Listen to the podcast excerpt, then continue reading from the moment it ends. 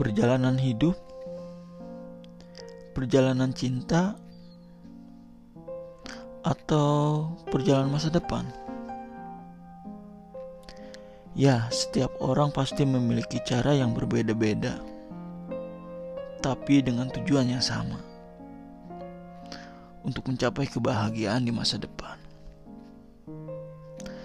Tapi untuk mencapai itu tak semudah apa yang kita bayangkan, guys.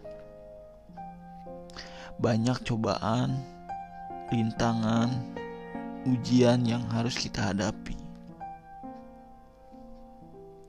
Ya, kita berusaha dan tetap berdoa sama Yang Maha Kuasa.